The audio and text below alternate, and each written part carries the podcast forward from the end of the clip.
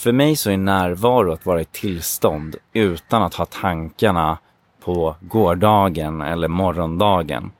Eller på någon annan typ av reflektion som inte har med den innevarande ögonblicket att göra. Um, och för att en relation ska fungera, för att man ska kunna lyssna på sin partner, så behöver man på något sätt vara närvarande. Det säger sig självt. Om jag tänker på morgondagen samtidigt som min partner pratar med mig, så är det ju omöjligt för mig att ta in vad eh, min partner säger. I dagens avsnitt av Bättre relationer-podden intervjuar jag Bengt Renander. Och Bengt, han... Eh, ja, jag skulle gissa att han har som sitt livsuppdrag att sprida närvaro till världen. Det är i alla fall min tolkning. Och eh, Bengt är författare, han har skrivit boken Handbok i närvaro. Han driver också en podd som heter Närvaropodden där han driver eh, kampen mot tankarnas terrorism. Och i dagens avsnitt ska vi prata om vikten av närvaro i kärleksrelationer.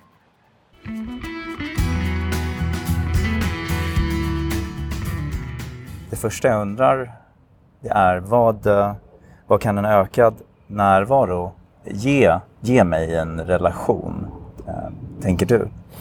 Varför, och varför bör jag träna på, på detta? Ja, alltså för mig så är ju närvaro inte ja, en bra grej bland andra. Alltså att man kan ha, ha vänlighet och man kan ha uppskattning. Och, utan närvaro är själva den mark relationen står på. Mm. För är vi inte närvarande så kan vi egentligen inte göra någonting tillsammans. För att vi kan inte mötas någon annan gång än nu. Det är inte möjligt att prata någon annan gång än nu eller älska eller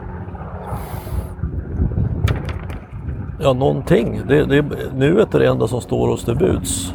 Och är jag inte närvarande så, så kommer vi inte att mötas. Så att, att för mig är det själva grunden för relationen. Mm. Ingenting är viktigare än det.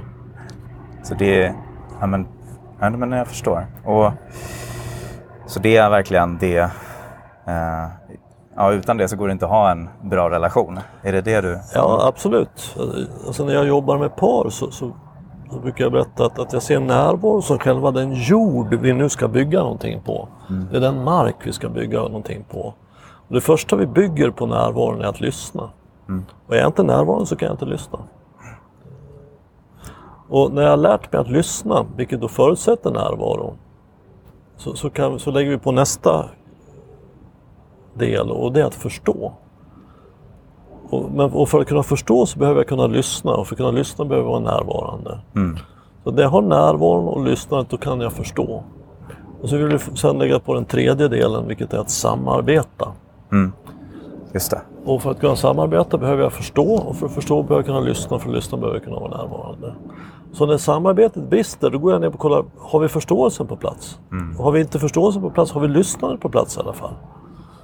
Och har, och, har, vi, lyssnat, har vi närvaron på plats? Mm. Att vi liksom hela tiden går upp och ner i det här bygget. För att vad det i grunden handlar om är ju, vad gör vi med det faktum att vi är olika? Så vi är olika i en relation. Oavsett om man är homosexuell eller heterosexuell. Men sen heterosexuell relation, man är man, kvinna. Men man har också olika personlighet, olika uppväxt, olika kultur, olika språk, olika vanor, olika preferenser. Mm. Vad gör vi med det? Hur hanterar vi det? Mm. Ja, det, är, det, är, svårt att samarbeta då utan att förstå varandra. Absolut, det går klart. inte. Nej. Alltså, jag förstår det, hur ska jag då kunna samarbeta med dig på ett fruktsamt sätt? Mm. Det, så att det är vad närvaro innebär för mig i relationer. Det finns dessutom en aspekt till och det är att för mig är närvaro praktiserad kärlek. Kärlek i praktiken. Mm. Så när vi blir närvarande med varandra kommer vi i kontakt med kärleken. Och är vi inte närvarande så är vi inte i kontakt med kärleken. Så att om jag kommer hem till, till min kvinna och så är jag bara där med henne, ser henne. så vet hon att jag älskar henne. Mm. Jag behöver inte säga det. Och, och hon ser mig på samma sätt så vet vi det båda två. Direkt. Inget behöver sägas. Och det är inte bara den romantiska kärleken utan även kärlek till, till människor. Så det blir, eh, om jag tränar på min närvaro och blir bättre på att vara närvarande så blir jag också bättre på att visa kärlek. Ja, ja, ja absolut. Och, och då blir det ju inte riktigt att visa kärlek som någonting som jag gör utan då är jag i kontakt med kärleken. Ja, Som inte riktigt någonting som jag hittar på och, och, och gör som en prestation. Utan för, för mig skulle jag nog säga att, att, att nuet, närvaron, det innevarande ögonblicket, den jag sant är, alltså mitt själv och kärleken, egentligen är tre aspekter av samma sak. För när jag kommer till nuet så kommer jag till mig själv och när jag kommer till mig själv kommer jag i kontakt med kärleken. Så är jag i nuet. Så att självet, nuet och kärleken är... De går in och ut ur varandra på något sätt. Det, det är som att det är tre... Tre delar av, av samma sak. Ja men jag, jag känner igen det när, när jag är med någon som är helt närvarande med mig. Då känner jag också kärlek, mer kärlek från den personen. Absolut. Och det här kan ju ske ibland liksom, som nästan av en olyckshändelse. Man är, eh, handlar i någon butik och så är man närvarande där med hon som, eller han som står och jobbar där. Och så bara dusch, så glimtar det till. Och den här de verkarna som jobbar där blir bara oh, vad hände här? Det här är jag inte van vid. Nej, jag är inte van vid. Så blir man rädd och så drar man sig undan efter några sekunder. Men det blir liksom ett ögonblick av närvaro, ett ögonblick av möte där Ja. som är fantastiskt. Och sen när man tränar sig på det så att man inte längre är rädd. För det är så stort och så starkt så, så egot undrar ju vad fasen är det här? Blev jag förälskad nu eller vad är, vad är det här? Det verkar farligt. Ja, det verkar farligt för det är så stort och så starkt. Ja. Men när man tränar så ser man att det är inte farligt. Och då kan man vara där oftare. Och jag tänker mig att, att när man har besegrat sin rädsla så kan, och kan vara närvarande nästan hela tiden så är man också i kontakt med den hela tiden. Alltså kärleken. Jag kan tänka mig att många som är i kärleksrelationer känner att eh, de kanske har lättare att vara närvarande när de inte är i, i just relationsformatet. Ja, Vad vi gör ofta är ju att vi, när vi träffas, i början så är vi väldigt närvarande och, och, och i kärlek. Men sen så börjar vi såra varandra. Kanske inte aktivt, jag kanske rent av sårar mig själv, men, men jag blir sårad, jag känner mig bli rädd och, mitt, och då drar jag mig undan lite grann. Jag tycker att du kom, kommer alltid för sent och du bryr dig inte om mig. Eller, då drar jag ner min dimmer från 100 till 90 och, sen så, och då tycker du att vad håller du på med? Så drar du ner din dimmer. Och sen så efter ett antal år så är vi båda nere på liksom 10 procent. 10% närvaro. Ja, 10 procent av vårt ljus. Ja. Och också av vår närvaro. För jag, jag är inte beredd att, och du som håller på sådär, jag är inte beredd att vara närvarande med dig. För jag accepterar inte dig som du är. Om du blir annorlunda, om du skärper dig, då, då, då kan jag vara mer närvarande. Och det där är ju ingen vidare bra väg. Och, och sen så kan ju då den här personen träffa någon de aldrig har träffat tidigare och vara 100% närvarande med den. Och då verkar det så väldigt mycket bättre än min partner som jag bara kan vara 10% närvarande med. Så att, eh, och, och så byter vi Mm. partner. Men det, en bra insikt tror jag är att, att gräset är inte grönare på andra sidan. Utan gräset är grönare där man vattnar det. Mm. Så kan jag komma tillbaka. För det som drar bort oss ifrån närvaro är rädsla. Mm. Det är närvarons fiende nummer ett. Och när vi blir rädda så blir vi ju inte riktigt kloka. Utan då, då kan vi hitta på vad som helst. Slå ihjäl folk till exempel, skjuta. Mm. Att ta livet av oss själva till, till och med i värsta abs- fall. Så. Absolut, absolut. Vad, vad tror du att det beror på att eh, man dimrar ner sitt ljus allt eftersom relationen går? Eller snarare, vad kan man tänka på för att undvika att det sker? Jag tror att det kan fylla, att det fyller flera funktioner men, men en funktion det definitivt fyller det är att, att mitt jag har ett korrigerande beteende. Ja. Alltså att med, med mitt beteende så vill jag korrigera ditt felaktiga beteende. Mm. Alltså jag vill belöna dig för, för det goda du gör och straffa dig för det onda du gör. Och, och ett, ett ganska hårt straff för oss människor är att bli uteslutna. Mm. Alltså vi är nedstängda. Så, vi, så när jag vill, tycker att du inte har gjort någonting som jag önskar så, så stänger jag ner. Silent treatment brukar man kalla det. Mm. Och, och det är för att korrigera dig. Och, och naturligtvis då tycker du att du vill visa att det där är inte okej för dig. Och det är ju egot då som vill visa att det där är inte okej. Så då ska jag, kan jag skälla på det istället. Det är ett annat korrigerande beteende. Jag korrigerar tillbaka. Ja. Så. Men det, det fungerar inte. Utan istället att komma till nuet, vad, vad är det som händer här? Vara öppen och nyfiken. Så, så det du säger är att vara uppmärksam i när det här börjar ske. Mm. När det kommer det korrigerande beteendet. Absolut. Mm. Jag delar in det i fyra steg när jag jobbar med individer framförallt. Jag brukar dela in det i två akter. Den första akten handlar om att hitta till sig själv. Alltså det är den jag är när jag är helt närvarande. Mm. Och det kan gå lite olika fort för somliga går och bara, kan jag göra det första gången de kommer till mig. Mm. Tjoff! Andra tar det några gånger och sen är det väl kanske någon per år som jag, de hittar aldrig dit. För de är så identifierade med sina tankar. Ja. De kan inte lämna sina tankar. Eh, Och, och hitta sig själv där. Är det att lyckas separera sig lite från sin identitet? Eh, separera sig från sina tan- sin tanke-jag och se att det finns något annat Absolut. bakom. Absolut. Att, att, jag gör det rent fysiskt. Att jag har ju en, en rund matta där som får symbolisera egot och så går vi ut utifrån. Tittar vi på den utifrån så kommer vi till nuet. För, för det är ju den jag är, alltså, när jag är helt och hållet närvarande. Egot är ju allting det jag tänker om mig. Mm.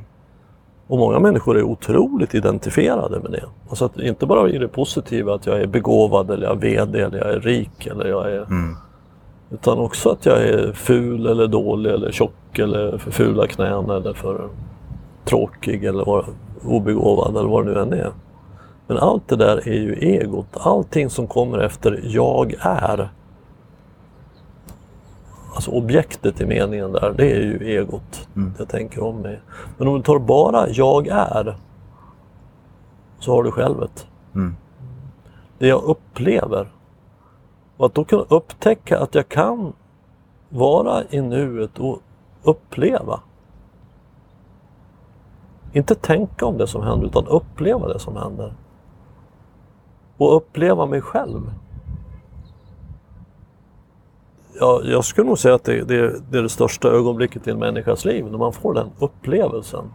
Den går ju att förstå till dels, men det är inte först man har upplevt det som man till fullo har förstått det. Mm. Det är som att... Ja, man kan ju vara världsexpert på äpplen. Mm. Vet allting om olika sorter, de ska lagras och näringsinnehåll och de ska transporteras. Men det är inte först man har tagit en tugga på ett äpple så här. Mm. Aha, nu vet jag, nu fattar jag. Mm. Och så är det också med självet faktiskt. Man kan förstå det här genom att läsa böcker och Mm. Men det är inte först man har upplevt det. Men det är första akten. Sen Ja. andra akten handlar ju om att vara där oftare. Och den brukar jag dela in i fyra steg. Och det är att först öka sin uppmärksamhet. Så jag ser när jag är på väg in i drama, in i rädsla. Mm. Och istället för att då tro på mina tankar så tar jag andra steget, nämligen att jag desidentifierar mig med dem. Det handlar inte om att tänka positivt. Utan det handlar om att se att jag har mina tankar, men jag är dem inte. Också se vad det är för känslor som tankarna väcker. Jag jag tänker här och jag känner mig ledsen. Det är vad som händer, det är andra steget. Det tredje steget är nyckeln och det är acceptans. Alltså säga okej, Mm. det är det som sker. Inte för att jag tycker det är bra, utan, för, eller då, utan det, det är det som sker. Jag är inte längre emot det som är. Och då kan jag faktiskt släppa det. Och komma till fjärde steget som är, vad vill jag själv? Mm. För att vad jag själv vill i en relation är ju aldrig gå och sura eller vara arg eller stänga ner. Det är inte vad jag själv vill. Det är vad mitt ego vill. För att straffa min partner. Eller för att jag inte törs öppna mig. Mm. Och vad jag själv vill är att vara i kontakt och vara i kärlek. Det är ju min längtan. Ja, det blir otroligt... eh, Det känns ju som att det här, det här är ju det jag behöver jobba på som individ i relationen för att ens kunna komma in i första steget som du pratar om kring i relationen. Att, Ja. att gå in i närvaro. Mm. För att sen kunna eh, lyssna, sen kunna förstå. Mm. Mm. Och kunna samarbeta. Mm. Så att vi, hur, hur, löser vi det här tillsammans, du och jag? Ja. På ett sätt som kan vara i alla fall okej för oss båda. Mm. Hur, eh, om den andra i relationen inte är så intresserad av att utveckla det här Mm. eller tycker att närvaro verkar flummigt eller att det känns onödigt. eh, Mm. Är det något som du misstänker att du stött på det? Verkligen, både i mitt eget liv och i, i, i klienters liv. Och, och, och det skulle jag nog säga är en av de absolut svåraste prövningarna för en relation. Mm. Och det är att den ena i relationen ger sig in på en sorts inre utvecklingsresa och börjar intressera sig för hur är det att vara människa? Hur är det att vara jag? Och hur är det att vara någon annan? Mm. Och, så, och, och går kurser då, kanske börjar meditera eller göra yoga, vad man nu gör. Och den andra följer inte med utan står kvar på, på stationen. Då kommer den här som har börjat på den här resan, jag kan ta det, så var det verkligen för mig, Mm. uppleva att, att jag har 40 personer som jag har djupare kontakt med än min partner. Och det blir väldigt konstigt. Mm. Att kunna ha djupa, ärliga, öppna samtal med många människor som man träffar på dem i de här sammanhangen. Som är intresserade av samma sak. Men man har en partner som inte är det. Och det är... Det leder väldigt ofta till separation, alltså skilsmässa. Ja. Det är ju många som blir rädda när deras partner börjar på den här, en sån här utveckling. Och det är inte utan skäl, ska jag säga. Mm. Nej, deras liv, deras, de- den identitet de har byggt upp i relationen hotas. Ja, till- absolut. Till grunden. absolut. Men vad, vad man får göra då är att säga, vill vill jag följa med eller, eller ska jag stå kvar här? Ja. För att partnern kommer att... att, att det, det, det är en väldigt vanlig metafor att man gör en inre resa och det är verkligen, tycker jag, en väldigt välfunnen metafor. För det är en inre resa och, om en reser och den andra inte gör det så, så ja, då är det svårt att vara tillsammans. Ja, jag, jag, I min förra relation, då var det... Eh, det var inte bara det jag upptäckte, att kanske relationen inte var rätt, men det var även mycket annat i min livssituation. Eh, när jag började lyssna mer till mitt hjärta, eller vad, jag vill, eller vad man ska kalla det. Och det var otroligt läskigt. För det var... Men då tar jag ju bort allt i mitt liv nästan, eller förändrar allt i mitt liv. Och det, jag, jag hade inte energi eller nästan vågade ens möta det. Så det kan ju vara väldigt läskigt. Och, Absolut. den här. Mm. Absolut, och den som så att säga står kvar har ju själv inte valt det. Den, den skulle egentligen vilja att det var som, som vanligt. Mm. Och tyckte inte att det var något större fel med det. Mm. Så det, det, det är ofta så att den ena blir en sorts katalysator eller en den som känner av att det behöver göras någonting i relationen. Hur kan jag få med min partner? Vad är, vad är i alla fall för att öka möjligheten till att det, det sker? Det är en väldigt bra fråga. Och eh, Jag tror att något som inte fungerar är ju att pressa. Så att eh, trycka på att du måste eller hota utan Alltså överhuvudtaget oavsett om det är en partner eller en vän eller en människa i omgivningen så är det väldigt svårt att jag tror inte man ska ge sig in på att övertala någon att gå på den här resan. Mm. Utan vad man kan göra är att, att vara en form av förebild. Alltså att, att, för att om man är det, om man, om man gör det här Och så ser man att den här personen får ett väldigt mycket mer välfungerande liv, är i mer harmoni. Mer kan vara till mer nytta och glädje och det är inte så mycket drama. Och så kommer människor till förr eller senare och frågar, du vad har du gjort för någonting? Du har, verkar ha någonting här som jag vill ha också. Mm. Hur gör man?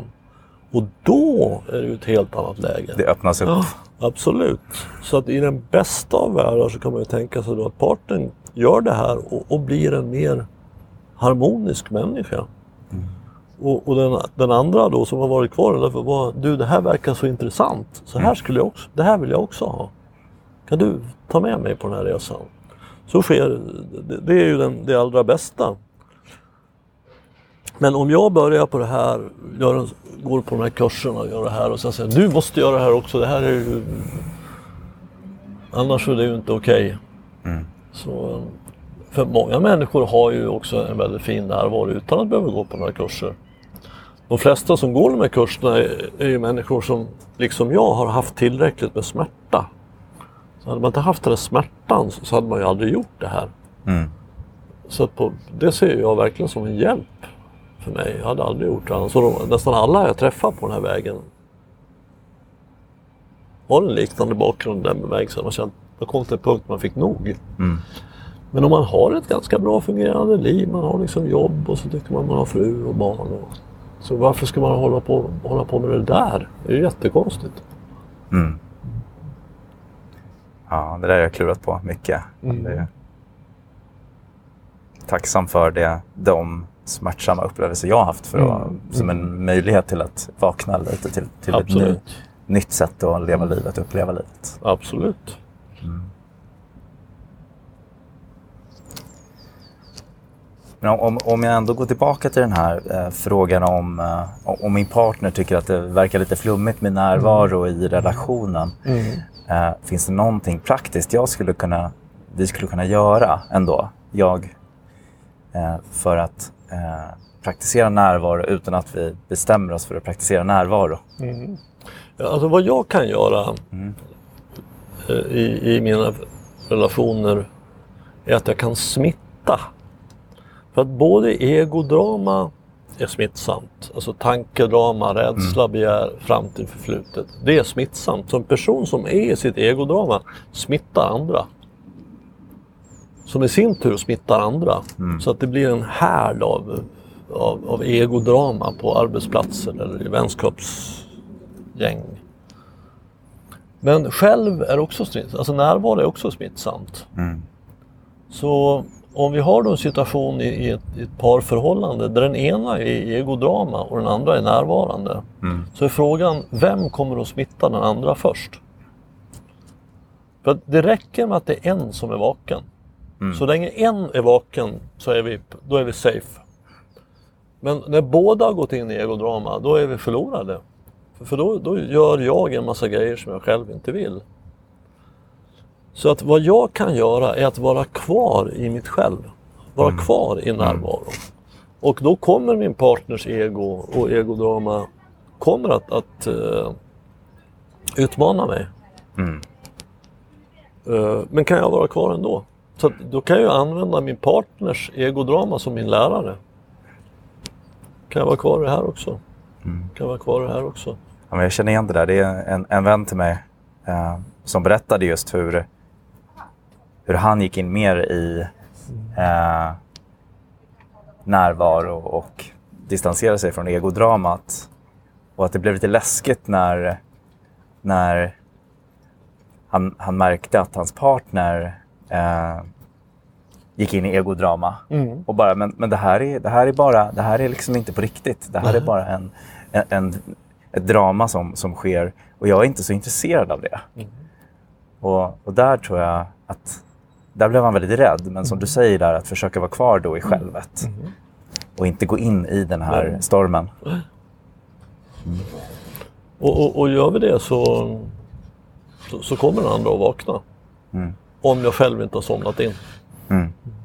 Vi, har, vi pratar nu om, om relationen och hur man kan eh, få in mer närvaro i sin relation. Och där, där upplever jag att det handlar väldigt mycket om att uh, tillsammans, uh, eller, eller i, i, som jag som individ, uh, tränar på att komma in i närvaro först och främst. Um,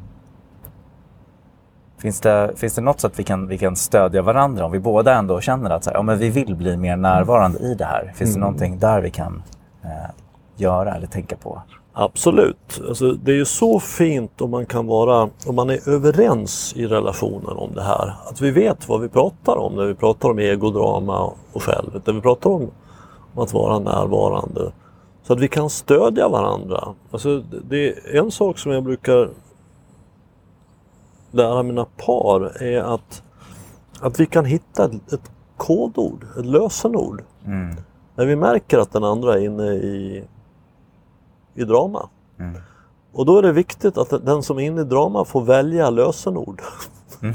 För att annars så kommer egot att, gripa tag i, man säger liksom ja, kakburk om det är lösenordet. Mm. Nej, jag kommer inte ur din jävla kakburk. Bara bygger på dramat. Men, men, så att man får välja sig. För att, så att jag kommer ihåg att jag vill bli väckt. Jag vill inte vara här. Och det är ju väldigt fint alltså, när vi är två stycken alltså, i en relation som kan stå på självets plats. Ah. Närvarande i ett möte. Så tittar vi på båda våra egon. Och ser, ser du här, när, när du gör, säger sådär så händer det där i mig. Jag ser det. Och, och, och, när du gör så, säger det där då till mig så, så blir det sådär för mig. Jag ser det också, jag förstår verkligen det. Ja, det är inte klokt. Gud vad jag håller på. Mm. Men då är det ju två som är kloka som är i kontakt. Och där finns kärleken och där finns kontakten. Mm. Och kan vi vara där så liksom, då löser vi det som dyker upp. Mm. Istället för att ta det på allvar. Och, och liksom, det är Jerusalems förstörelse för att du inte har fällt ner toalettlocket eller skruvat på tandkrämstuben eller vad det nu är för någonting. Plockat in fel i diskmaskinen. Mm. För att ofta handlar det inte om det utan vad det handlar om på ett djupare plan är att jag inte känner mig sedd. Jag känner mig inte lyssnad på. Mm. Och det är för att vi inte är närvarande, vi har inte det mötet. Så det finns en sån längtan efter det. Fast vi, vi, vi lever i en kultur som inte lär ut någonting om det här alls. Så, så vi får inte veta något om, om närvaro. Utan vi, vi får ju lära oss att tro på våra tankar. Det är inte klokt. Nej, det är inte klokt. Nej, verkligen inte. Och jag, ehm, för er som lyssnar så vill jag också tipsa om, om, om det känns svårt, de här olika begreppen kring närvaro och tankar och medvetenhet och drama och ego så tycker jag att Bengts första avsnitt i Närvaropodden Mm. är en väldigt bra början att lyssna på. Mhm. Jag tror att det är en halvtimme eller något sånt där, Ja, ja. där du läser upp eh, första kapitlet i din bok, Handbok det, i närvaro. Och det tycker jag är en jättebra intro. Det kan man ju även Mm. lyssna med sin partner om man vill eh, få en gemensam eh, grund att utgå ifrån lite diskussion. Absolut. Kanske vi också ska säga att den finns på renander.nu Mm. Nätet och ladda ner. Ja, jättebra bok. Eh, och eh, det, om man är nyfiken, om man tycker att det är svårt att uttrycka sig på ett icke-kritiskt sätt så kommer jag också tänka på non-violent communication. eh, som också ska vara intressant att titta. Det finns jättebra YouTube-klipp. Eller, eller ska man läsa Marshall Rosenbergs bok också om just att uttrycka sig på ett mjukare sätt. Eh, mm. Lite inflik. där. Ja, ja, det är bra. Den, den lär jag också ut. Den är ju väldigt bra. När du blir jag. Därför att Mm. jag skulle vilja.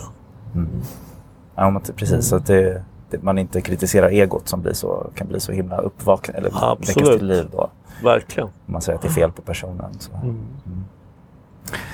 Ehm, jag tänkte vi, jag är också nyfiken på närvaro och sex. Mm. Har du några tankar där? Vad, vad kan närvaro ge till ens sexliv? Det är ju samma sak där egentligen. Ja. Att, eh, att det är liksom grejen. Som, som vi inte heller är lärda. Utan vi har ju sex utifrån vår maskulina energi i egot. Både män och kvinnor. Och, och det handlar alltså om att tänka och göra och prestera och vara på väg mot ett mål. Mm. Så att för många människors sexliv ser ut som att man och, och, mannen kommer med sin lem till skötet för att få någonting, nämligen friktion. Så han ligger där och får, frik, tar friktion och tänker på någon annan eller något annat. Och hon ligger där och i sin tur då får friktion och tänker i sin tur på, på någonting annat för att nå målet då om möjligt. Eller i alla fall att han ska nå målet. För sex handlar ju väldigt mycket om den manliga orgasmen, att nå fram till den och sen så är det över. Och i synnerhet för, för kvinnokroppen så är det mycket, mycket illa, illa arrangerat. Och eh, sex med närvaro skulle jag säga, det är ju tantra. Hela den tantriska lärdomen, även om tantra är större än så. Man kan säga att tantra handlar om att leva med närvaro. Mm. Men också att ta in det i det sexuella. Och jag menar för oss som har hållit på med det, man har hållit på ett tag med närvaro och ser vad det ger i andra sammanhang. Så det är ju många som naturligtvis blir nyfikna på vad, vad gör det om man tar in det också i sitt sexliv istället för att vara på väg någonstans. Tänka ut vad man ska göra för att nå målet. Så släpper man det och så upplever man det som är här nu. Och det är en radikalt skifte. Mm. Och jag skulle säga att, att det är ett skifte det är det skifte som, som vi avser när vi istället säger att vi älskar istället för att vi har sex. Mm. Att ha sex, det är något vi gör. Men att älska är ju att, att vara i en kontakt. Mm. Vilket i sin tur då är väldigt mycket mer avpassat för den kvinnliga kroppen. Så att de kvinnor som är med om det här, de säger ju att, att det här är ju som att komma hem. Det här är vad jag alltid har längtat efter, även om jag inte kunnat formulera det så här. Och för en man är det ju då fantastiskt och en kvinna som får älska så, hon vill ju älska jämt. Det behöver inte innebära att det är penetration jämt, men att, att det är liksom att vara i det tillståndet jämt. Mm. Och det är ju fantastiskt. Eh, jag pratade om det här i torsdags när jag höll den här föreläsningen om tantra. Att det vanliga sexlivet kan man säga, då är mannen i 100% maskulin energi och kvinnan kanske i 75% maskulin energi och 25% feminin energi. Det innebär att det är väldigt mycket tänkande och görande och väldigt lite kännande och varande som är den feminina energin.